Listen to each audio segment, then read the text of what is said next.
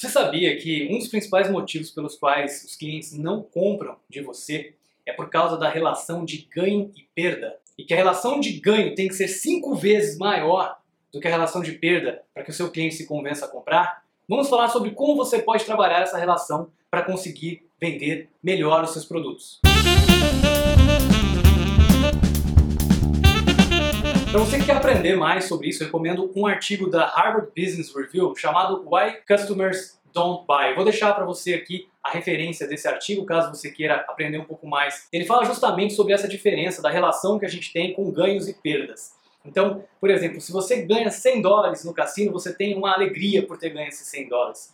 Mas se você perde 100 dólares, a dor que você sente em perder aquele mesmo valor é muito maior do que a alegria que você tem quando você ganha 100 dólares. Então a gente tem muito mais dificuldade, como pessoas, como seres humanos, em perder do que ganhar. E a grande questão é que quando a gente fala de inovação, quando a gente fala de novos produtos, a gente está sempre de alguma maneira também trabalhando essa relação. Por exemplo, se você for pensar em termos de uh, Netflix, né? Você ganha aquela flexibilidade de poder assistir o filme da sua casa, de poder escolher controle remoto e tudo mais mas você perde também aquela espontaneidade de caminhar pelos corredores da locadora, por caminhar pelos corredores da loja para escolher o seu filme, aquela coisa tácita de pegar na mão e esse tipo de coisa. Mas isso pode ser uma coisa que você perde, que perto do que você ganha, que é a comodidade de assistir da sua casa, de ter um catálogo gigantesco, de ter uma mensalidade muito mais barata, muitas vezes pelo preço que você paga no Netflix, você conseguiria alugar um ou dois filmes na locadora.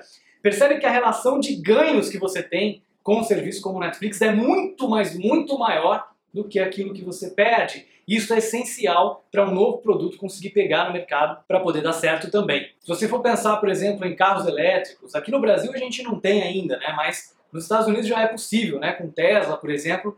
Você tem esse ganho todo da questão da, de ser um produto amigável né? em relação ao meio ambiente, todo o design e tudo mais da Tesla também. Mas é claro que você tem todas as dificuldades de um produto novo, não é qualquer lugar que você consegue abastecer né, o seu carro, carregar o seu carro, como você consegue com um carro normal que todo mundo tem. Tem as questões mecânicas, que vai ser um pouco mais difícil também do que um produto que já está no mercado, que todo mundo já tem, que todo mundo já conhece.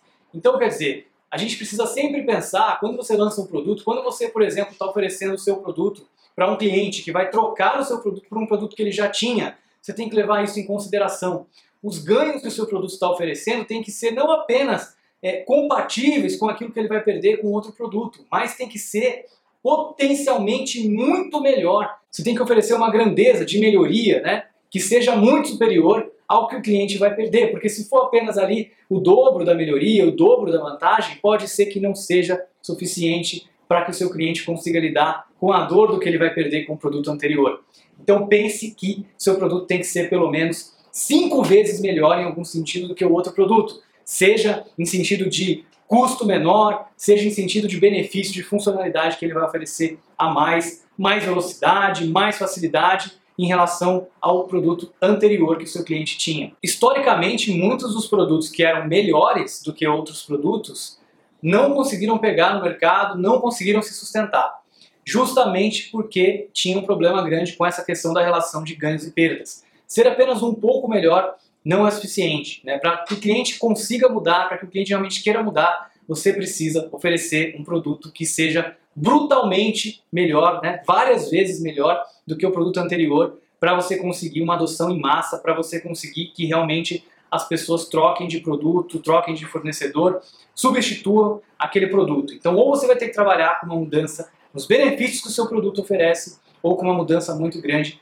no custo que os seus produtos oferecem. Espero que você tenha gostado desse assunto, que tenha gostado do episódio. Se você quiser saber mais, não deixe de ler o artigo da Harvard Business Review, vou deixar o link para você. E até o próximo episódio.